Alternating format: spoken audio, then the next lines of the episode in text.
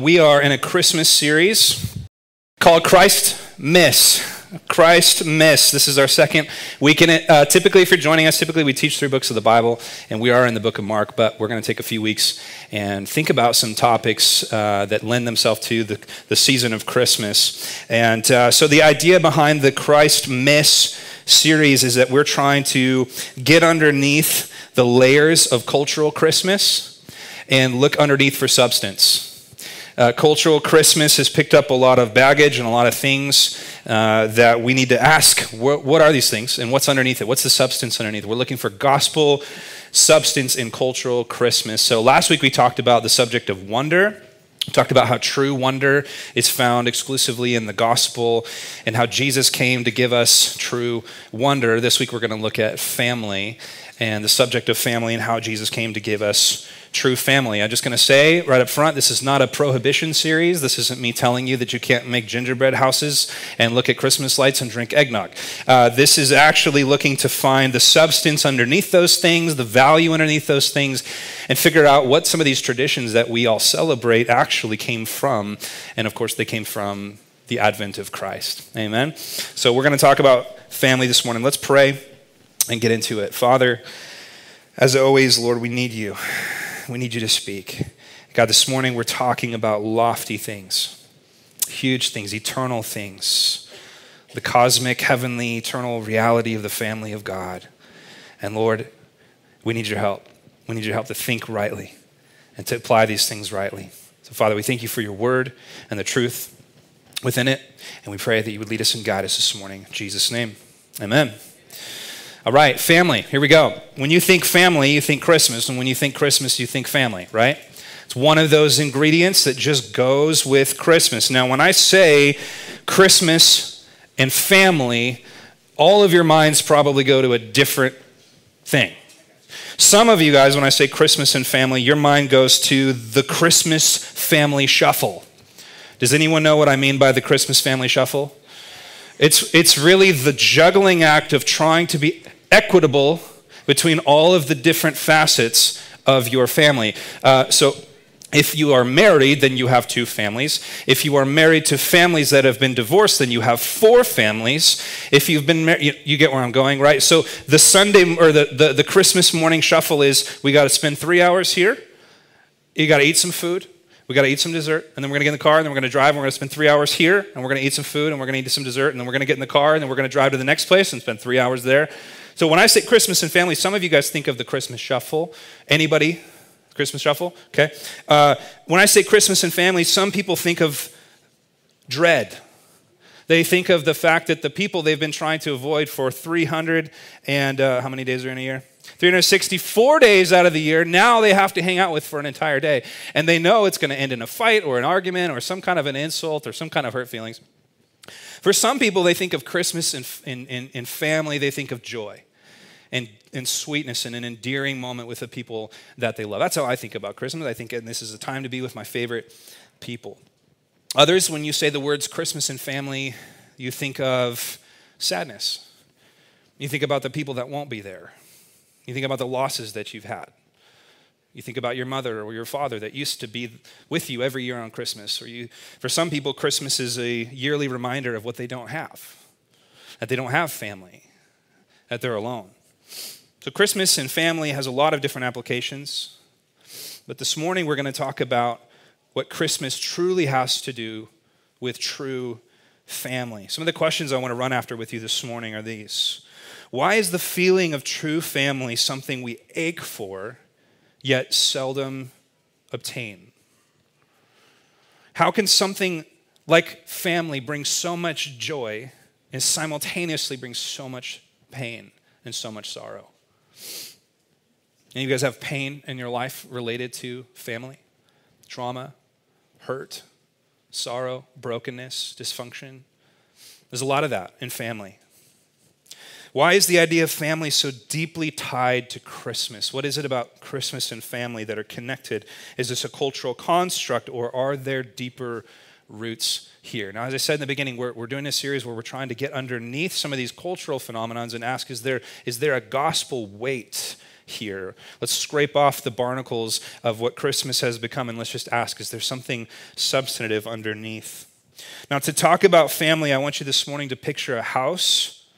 We're going to start upstairs and then I'm going to tell you how to get downstairs, and then I'm going to tell you what it looks like when you get downstairs. So, this is the family house. When I say upstairs, I mean we're going to look at the big picture of family. We're going to zoom way out. We're going to ask biblical proportion questions about family. What happened to it? Where did it come from? Where, where is it now? That's upstairs. Then we're going to ask the question how do we move upstairs, downstairs? In other words, how do we become part of the family? How do we become part of the family of God? And then thirdly, we're going to ask, what does it look like to be the family of God? Okay? Upstairs, staircase, downstairs. If you want to track with me, that's kind of what we're going to do. First, we're going to start upstairs. We're going to talk about the theology of God's family. And you're going to have to give me about 15 minutes to nerd out on you just a little bit because family is one of the most interesting topics in the Bible uh, in its totality. Some of you may never have heard this before, so I'm going to assume that you haven't. Some of you need to be reminded of this. When we think about family, we have to start all the way back at the beginning in Genesis chapter 1 because what was family? What is family? At its very beginning, family is a creation of God. God formed the family. Did you know God actually has made family twice in creation? The first time that he made family, he made it through Adam and Eve, the first couple. He made them to become one flesh. He said, You will leave your father and mother, you will cleave to one another, you will become one flesh, and in that family unit, you will make babies. Now, there's this really important theological thing that you need to remember. It's called the cultural mandate. The cultural mandate. That is the instructions that God gave Adam and Eve on what they were to do through the family.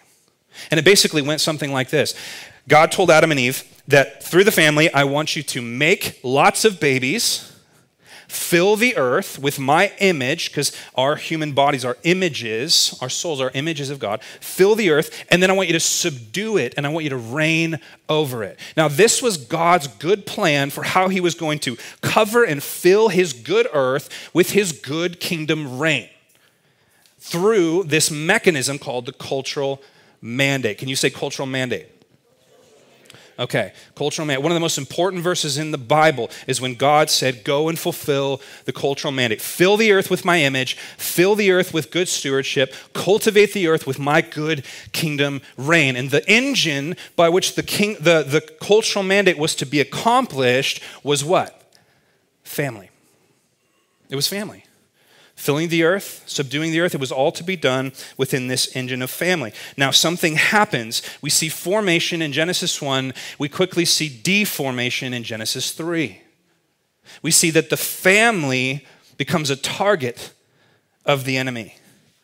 Sin's agency comes through family. It is the failure of the familial roles that Adam and Eve shared that actually led to the, the fall of humanity in the first place. Satan comes and tempts Eve. Adam follows. They both sin. They both relinquish God's rule in their life and decide to be lied to, which leads to the deformation of the institution of family. And for thousands of years, we have been living in a world where the reality of family has been perverted, twisted, deformed, shattered, and broken. What do we see immediately? The first thing that happens when the curse enters into the world, the barrel, if you will, of the gun of curse is aimed directly at the institution of family. What is, the, what is the repercussions of the curse in Genesis 3? First of all, it is that reproduction itself would become painful and deadly. Any women in here ever had a child? Any men in here ever had watched a woman have a child? It's cursed. It's beautiful. It's incredible. It wasn't meant to be painful. We live in a day where we have good medical hospitals and facilities where you can usually su- survive. But the reality for most women in most of history was that 50% of them would die at some point in child labor. So the curse is affecting deeply this institution of family, and the very thing that God was going to use to fill the earth with his glory is now cursed and broken, this reproductive system. The curses, the barrel of the curse's gun was not only aimed at reproduction itself, but also the roles within the family. Roles within a family are now destroyed and twisted and broken. That's why Genesis 3:16, God tells the, uh, the woman, he tells Eve, uh, your desire shall be contrary to your husband, but he will rule over you. In other words, you will want something other than what he wants, but he'll domineer you. That's a result of the breakdown of the institution of family. Now, immediately, if you read the book of Genesis, you're going to see the result of the breakdown of the family. You're going to see the result of the deformation of the family. And examples, for instance, like Adam blame shifting his wife. God comes and says, Hey, what did you do? And he says, Oh, it wasn't me, it was the lady you just created. She did it. Throws his wife under the bus. And then a few verses later, what do we see? We see Cain and Abel, brother kills brother the archetypical sin of murder happens within the institution of family. Is it any surprise that the first real obvious sin that we see is a brother killing the brother? Guys, my point here is that family itself has been warped, twisted, contorted, broken, and perverted. There is no surprise that the enemy hates families. He hates anything that resembles a family because that was the thing God created and made to fill the earth with his glory. Family has been under attack since the beginning. All throughout the Old Testament, we see stories of dysfunctional families David and his son Absalom, unable to reconcile, Jacob and Esau, unable to reconcile. We see the beauty of monogamy replaced with the disgusting reality of polygamy all throughout the Old Testament. The institution of family has been under attack for thousands of years. The most important thing to note, though, about the deformation of the family is how sin and the entrance of sin into the world was spread across all the world by the reproduction of human beings. See, God's plan was to take reproduction, family, childbirth, and use it to spread his glory and to spread the goodness of his kingdom reign across the world. And instead, sin came in and used reproduction and the family as its agent to spread sin across the world. And the result being death. We all now find our lineage as human beings, on a human level, we now find our lineage back to our first father, Adam. That is the deformation of family. And the Old Testament makes it very clear that every family has an executive figurehead. Every family has a patriarch, and that patriarch sets the tone for the family. So, as humanity as a whole, you are individuals, but you are also part of this thing called humanity. Your executive figurehead, your, uh, your firstborn of the human species, the prototype of all humans, is Adam. And just like Adam sinned, we now sin. Adam allowed sin into the world, and now sin has spread throughout the world. So the cultural mandate has been hijacked. Sin and the enemy have taken it over and used it to propagate sin and death across the world to the point where we now feel our world is so dysfunctional we don't know how to keep living in it. So, what is the answer? The answer is that we need a new family. We need a new Adam. We need a new representative. We need a new executive figurehead. We need a new, new prototype of humanity. Because, see, the, the brokenness of the human species is so deeply ingrained in our DNA that it cannot be removed through external measures. Policies and politicians cannot change it. We need new blood flowing through our veins. And this is where the good news of the new family of God comes in. It's no surprise that one night, a teenage girl who was experiencing the worst pain she'd ever felt in her life through the cursed reality of childbirth as she goes from contraction to contraction. It's no surprise that God took that very reality to birth the new Adam into the world that he might save that world from the curse itself. God used reproduction, He used childbearing that He might redeem it from its own curse. Romans 8:29 says, I know this is theology, but hey, guess what? It's important. Tune in, okay? Romans 8:29. For those whom he foreknew, he also predestined to be conformed to the image of his son, listen, in order that he might be the first born, who? Jesus, in order that he might be the firstborn among many brothers. Jesus becomes the new seed of a new humanity. That's why Christmas is so intrinsically tied to family, because Christmas is the moment that we were meant to celebrate that Jesus came to start a new family, not the family of Adam, but the family of Christ. He sets a new template, he sets a new trajectory. He is the faith racer, the originator of faith, Hebrews says. He's the pioneer of a new human species and all who find their life in him file behind him. He is the firstborn of many. That doesn't mean he's created, it means he's the first one to enter into this new created reality that we as Christians now are part of. Isn't that cool? Are you tracking with me? So we see the formation of family, we see the deformation of family, we see the reformation of family with Christ. So what? What that means is that the cultural mandate is now fully realized through the person of Jesus. Except now the goal is not to make human babies, it's to make spiritual babies through the act of discipleship. You understand that when Jesus told the disciples to go forth and make disciples of all nations, he was recapitulating the cultural mandate. Instead of go fill the earth with babies, he says, go fill the earth with spiritual disciples that have been born again into a new world, into a new line, into a new family, the family of God, whose firstborn brother is Christ. It's exciting. He reforms the family, and Jesus is the it factor. Why do we celebrate Christmas? Because Christmas is the moment that a new family began, the family of God. So what? Well, the blood of Christ supersedes the blood of Adam. There are two families in this world the, the family of Adam and the family of Christ. Which are you in? Which are you in? Now, this leads to the second question. We've been upstairs in the theological. Let's move downstairs and let's ask how do we get from the upstairs to the downstairs? How do we get into the family of God? Maybe you're saying, okay, I don't want to be in the family of Adam. I don't want to be in the cursed, deformed, broken, uh, twisted family of this world. I want to be in the family of Adam. How do I enter? What do, what do I do to get in? Well, let me tell you. Here's how you get from the upstairs to the downstairs. Number one, you receive the adoption of the Father.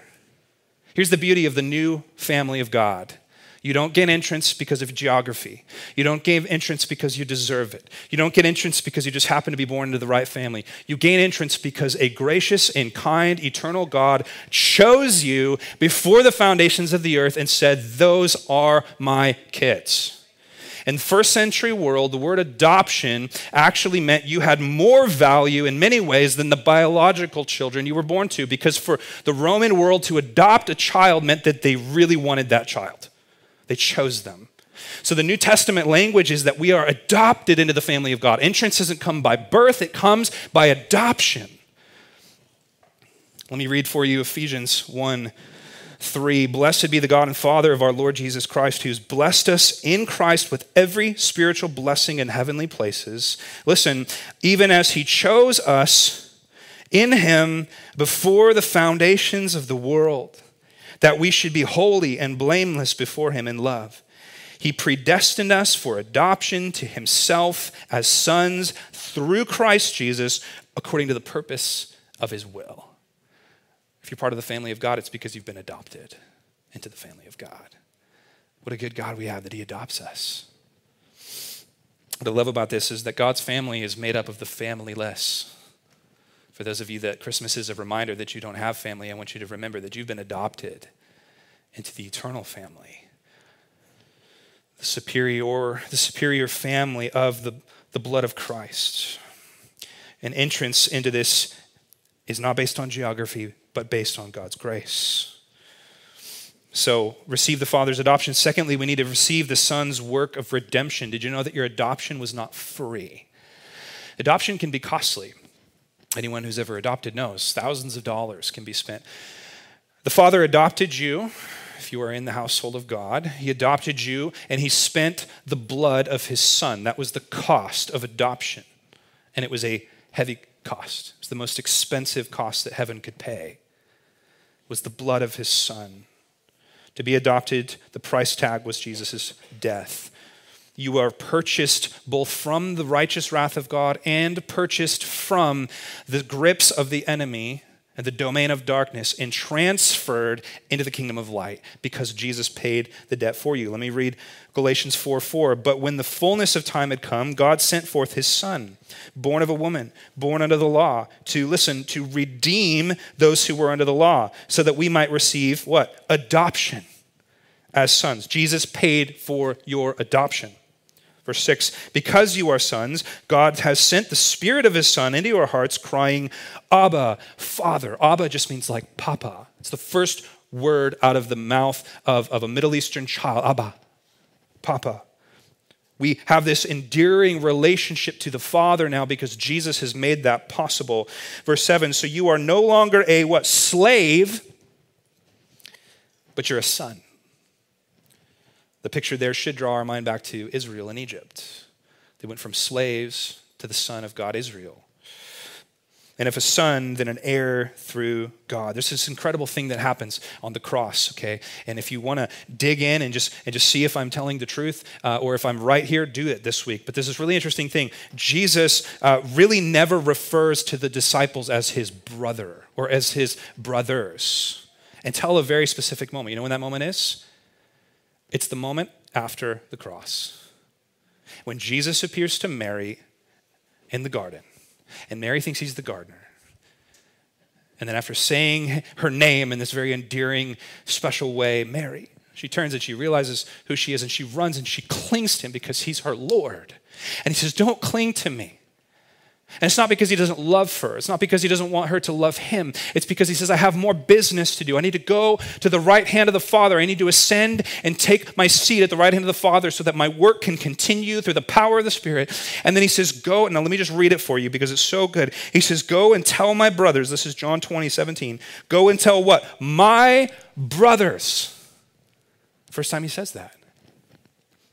I am ascending to my Father and your Father my God and your God, he says. It's subtle. But the first thing out of Jesus' mouth to Mary is go and tell my brothers. Why? Because I've purchased their adoption. They are now part of the family of God. The cost was the blood of Christ. What a beautiful reality.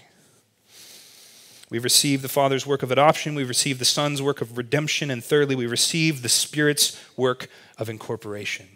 Are you noticing a Trinity thing there?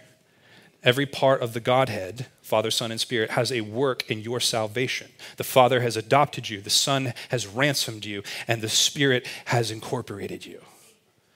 What does incorporation mean? Incorporation means you have been born again of the Spirit. Jesus told Nicodemus, if you, unless you are born of the Spirit, you will not see the kingdom of God. It means that to be adopted, you need to be reborn into a spiritual family, into an eternal family. You get a new soul. Later, you'll get your new body and your new soul will fit your new body perfectly.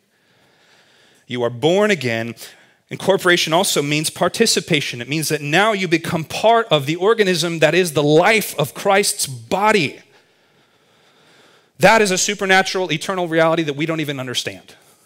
You are grafted in, incorporated in, merged in to this organism that is the life of Christ, enhanced by the Spirit of God.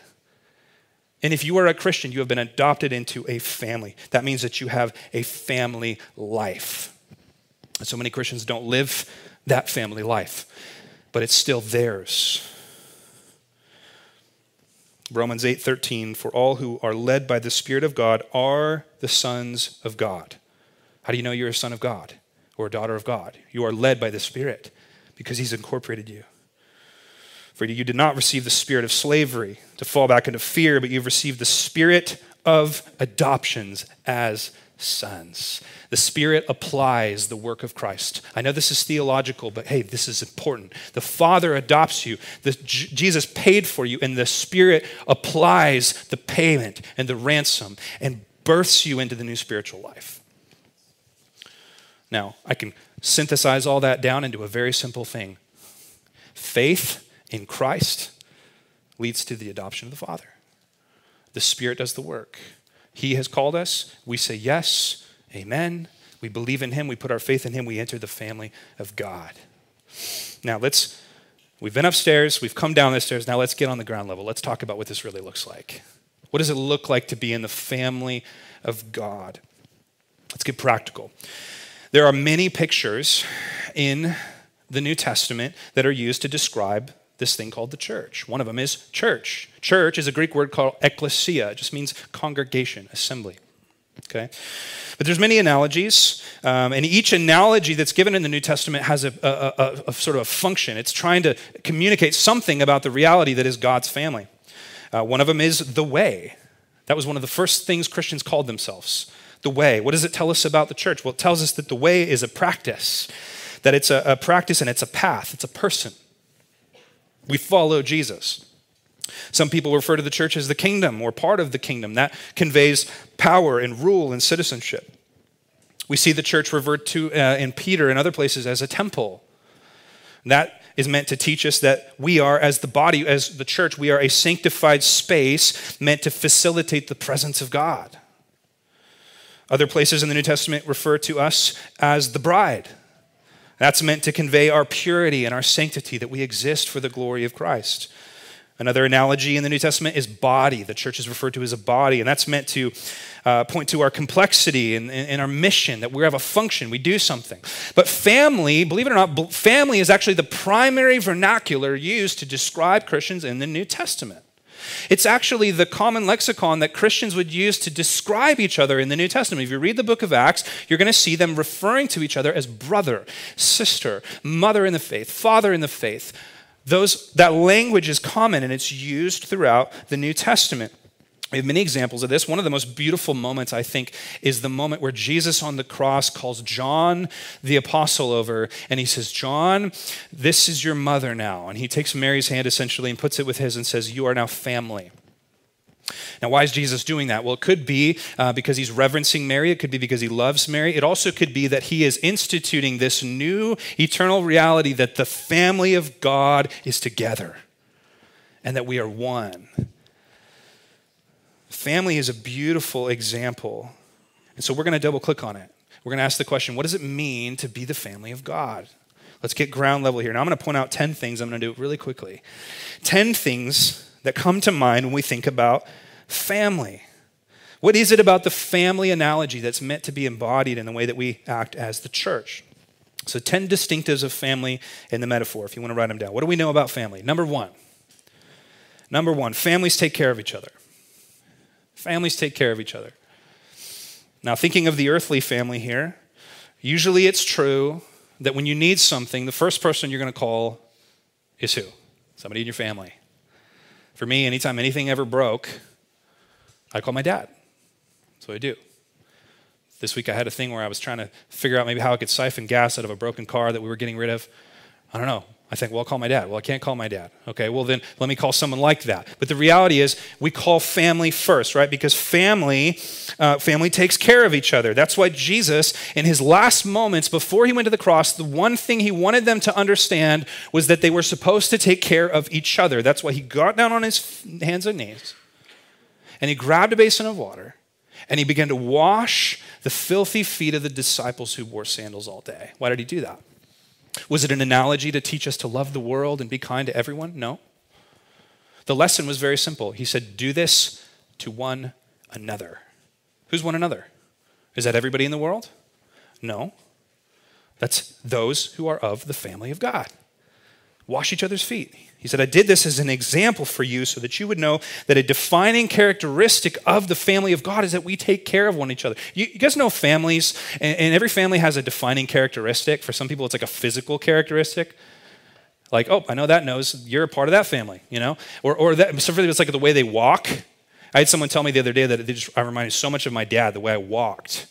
You know, there's, there's, there's family characteristics. Well, the characteristic of the family of God is to be what? The way we love each other. That's to be the thing that people look at and go, oh, you are a Christian. There's actually a Bible verse that says that. John 13, 34. A new commandment, Jesus says, I give to you that you love one another, just as I have loved you. You also are to love one another. By this, by what? By the way you love one another, all people will know that you are my disciples if you love one another.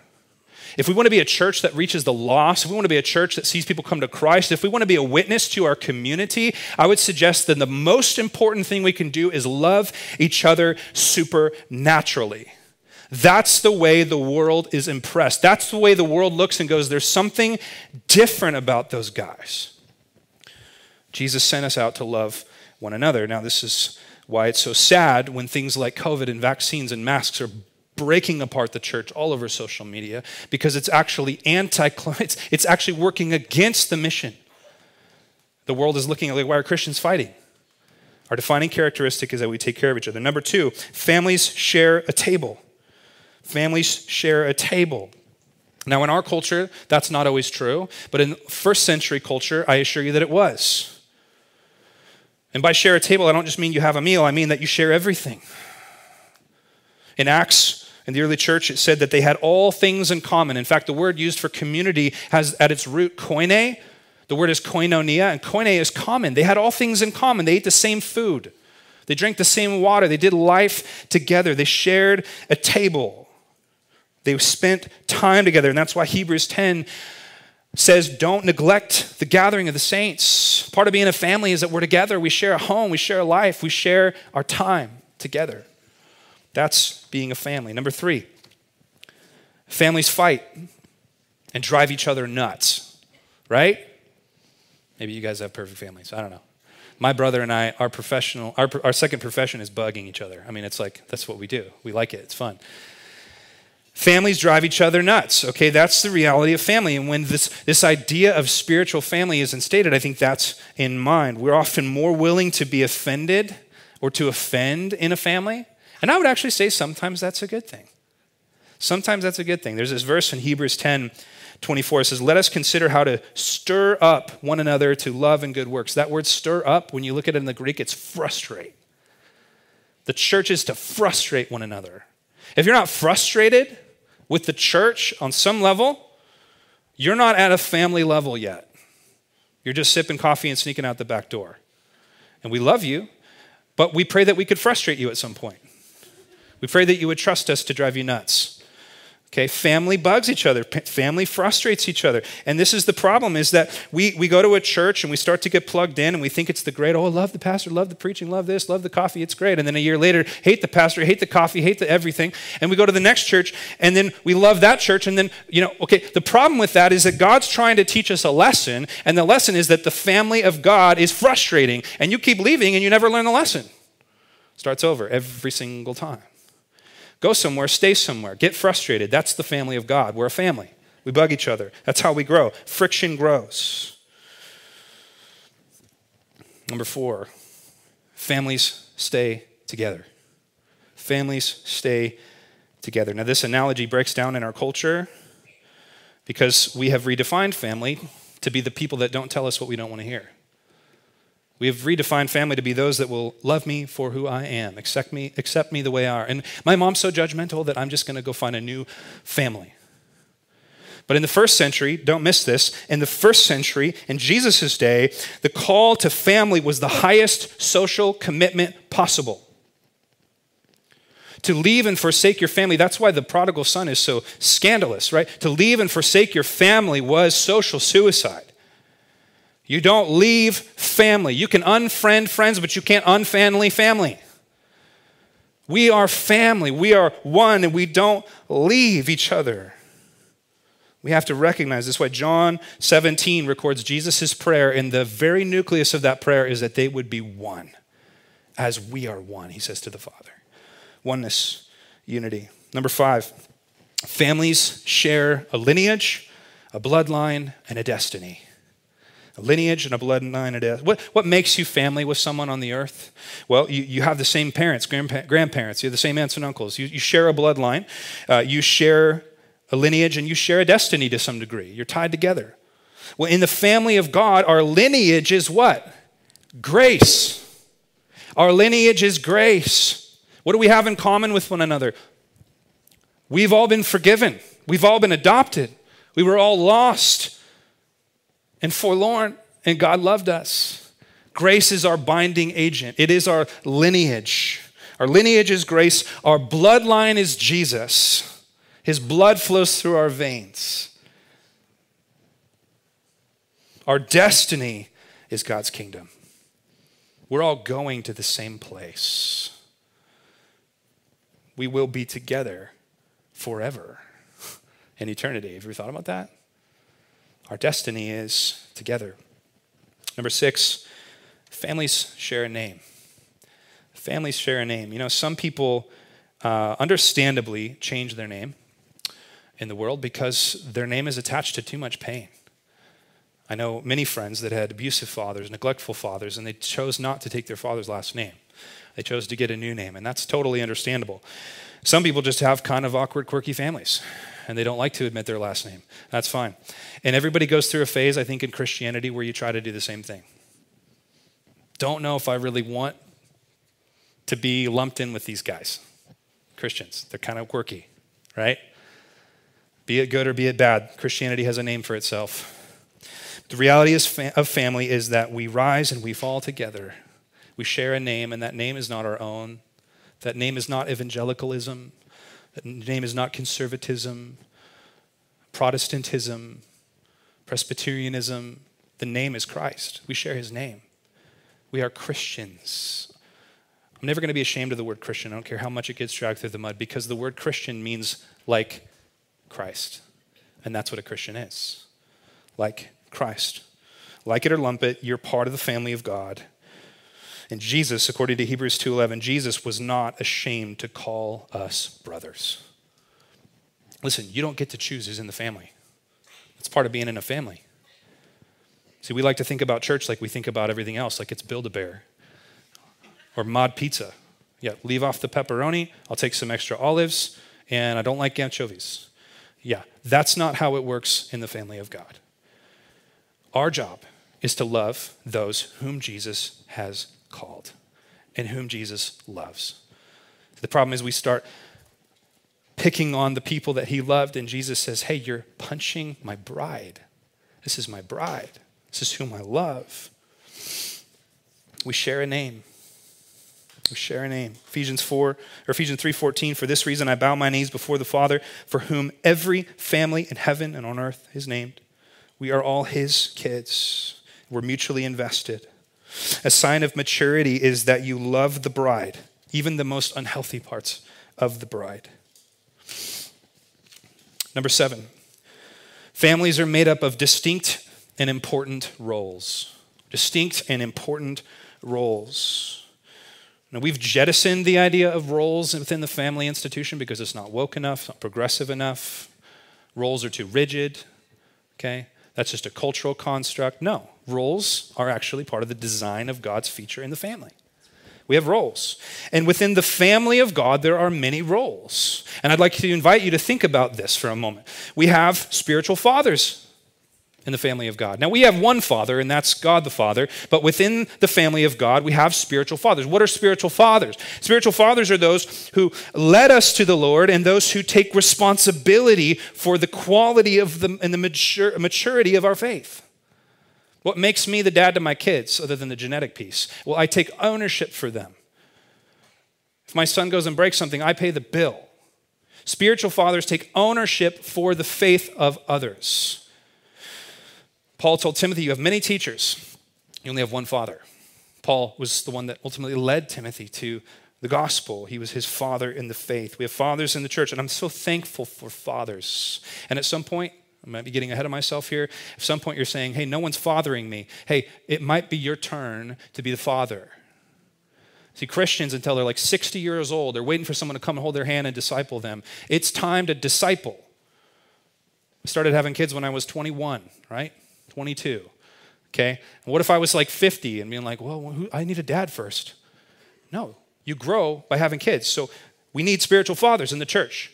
We need those in this family that are going to go, I'm going to take responsibility for the, the development of these people's faith. That's spiritual fathers. We have spiritual mothers. The church, historically, I would say, owes much of its health to the faithful nurturing of spiritual mothers. In fact, if you want to do a survey in the New Testament, you will find more spiritual mothers mentioned with honor than spiritual fathers. I haven't done that, but I did just teach the book of Acts, and it seems like that's pretty true. Okay, we have women like Timothy's mother, who Paul takes special reference to, to say that Paul was part, or Tim, uh, Timothy was part of this lineage of faith from his mother. We think of Mary. We think of Lydia, the woman that basically told Paul he was going to come do a church at her house, and she hosted it. She was generous. Think of Priscilla, Priscilla, who encouraged Paul while they made tents together in the New Testament. Paul, coming out of a very discouraging season, he met Priscilla and Aquila, and she took the time to fill his tank and encourage him as a spiritual mother. I think about uh, Priscilla, who pulled, pulled uh, Apollos, this young, fiery, gifted preacher, aside, who didn't even know the full gospel, and she graciously told him, Hey, you're missing a piece of this. Spiritual mothers. We have spiritual siblings brothers, sisters. We call it around here, we call it siblinghood. You have brotherhood, you got sisterhood, and you got siblinghood, right? This is the side by side, back to back, mutual yoking of the gospel, working together, pulling together, caring for each other. Brothers and sisters. The word brother and sister is used all throughout the New Testament. The early church thought of themselves as family brothers, sisters. And yes, we have crazy aunts and crazy uncles and crazy cousins. We all got them, we all love them. If you don't know who those are, it's because it's you. Okay, thank you. I think of John the Baptist, right? Jesus' crazy cousin. it wasn't crazy, but you know, it's like, well, we don't know what to do with that guy, but man, he's fiery, so we're going to throw arms around him, right? Um, yeah, that guy's a little strange, but he is our, we love aunt and uncle, right? We love them. We love them. Listen, you cannot be replaced in the family of God. You cannot be replaced. You are needed. Listen to me. You are needed. You're needed. You're needed.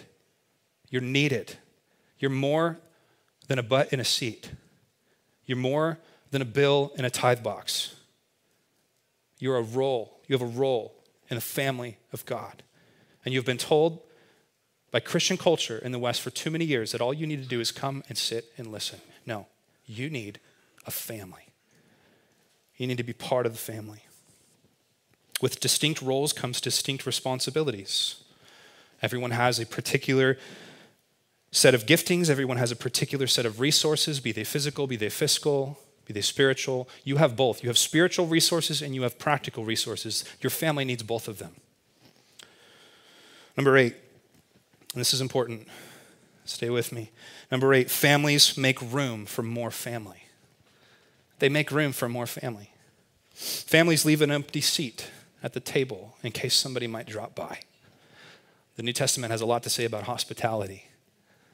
Families make room. Families leave margin at the bottom of their prayer list for more people to pray for.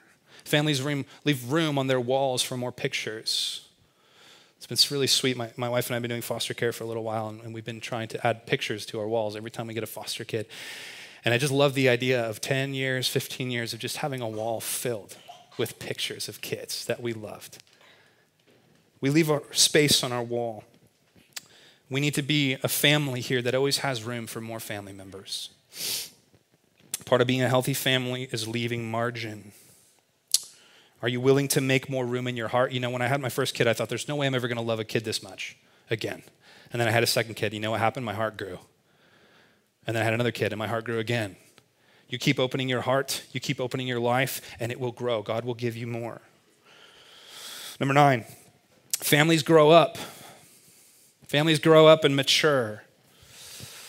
Ephesians 4:13 says, that the, the, the, until we attain to the unity of the faith and the knowledge of the Son of God, to mature manhood, to the measure of the stature of the fullness of Christ. The body of Christ is to grow in maturity to the stature of the fullness of the person of Jesus Christ. Our goal here as a church, one of them is to grow up, to mature, to put away childish ways, to not be like a child tossed to and fro by every wind of doctrine, but to mature as a mature body. The goal of the church is not preservation, it's maturation. It's not how do we keep people in the house, it's how do we grow them up in the house, right? This is why we can tolerate each other's immaturity because we know that the Spirit of God is working maturity even in immature people. We don't scream at our two year olds for falling down when they try to learn how to walk, right? They're going to get it. We also don't tolerate 45 year old Billy who still isn't toilet trained. Don't worry about Billy, you know, he'll, he'll get it. Like, no, we don't do that either. And we got a lot of people in the church that never grew up because they were never asked to. We got to love each other enough to grow as a family. Healthy families don't let family members stay immature forever, right? They don't. Healthy families help each other grow up. And number 10, lastly, healthy families grow out and reproduce more families. They grow out and they reproduce more families. Everybody knows that when your kids are still living at home at 50, that might be unsustainable and unhealthy. Maybe a specific situation, and I'm not speaking to everything. I don't want to offend anybody. But usually, mom and dad are still making sandwiches for Billy when he's 45. Something's wrong.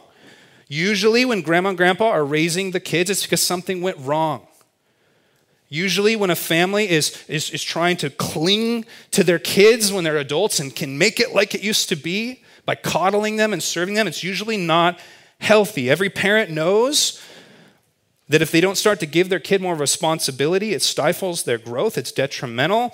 Listen, healthy spiritual families create more healthy spiritual families. Are you with me? No, you're not with me yet. Okay, I'll keep preaching that for a few more years. we'll see what happens. Healthy spiritual families create more healthy spiritual families.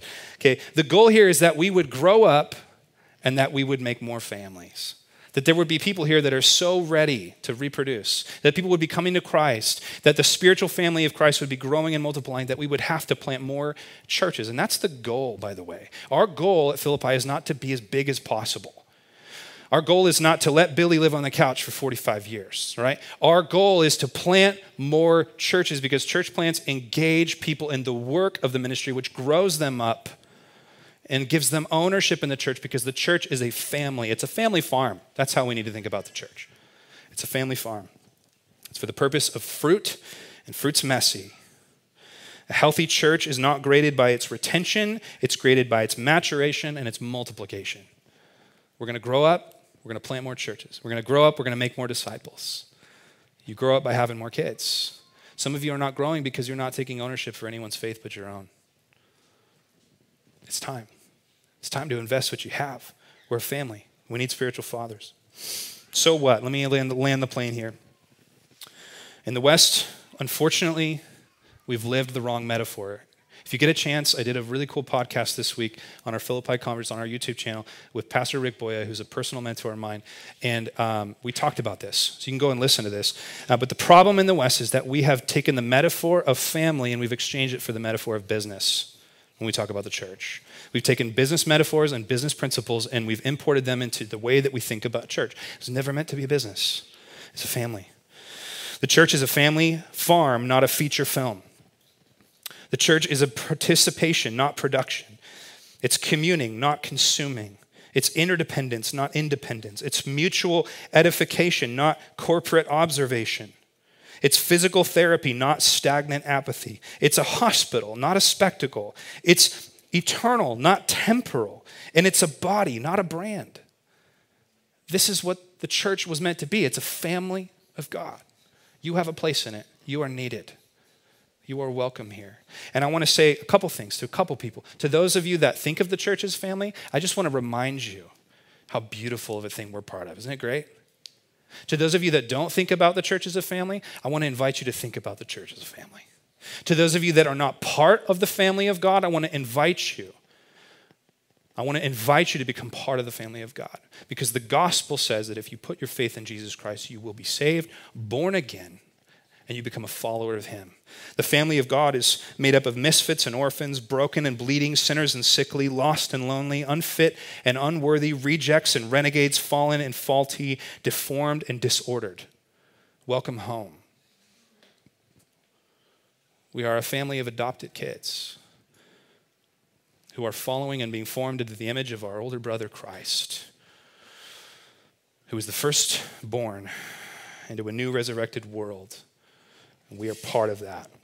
Christmas this year, I want to invite you when you spend your time with your family or when you remember that you don't really have the family you want, or you wish you had your family back, I want you to pause and I want you to remember the substance underneath the Christmas culture that family, true family, was reformed, repurchased, recreated, and Christ was the moment that happened.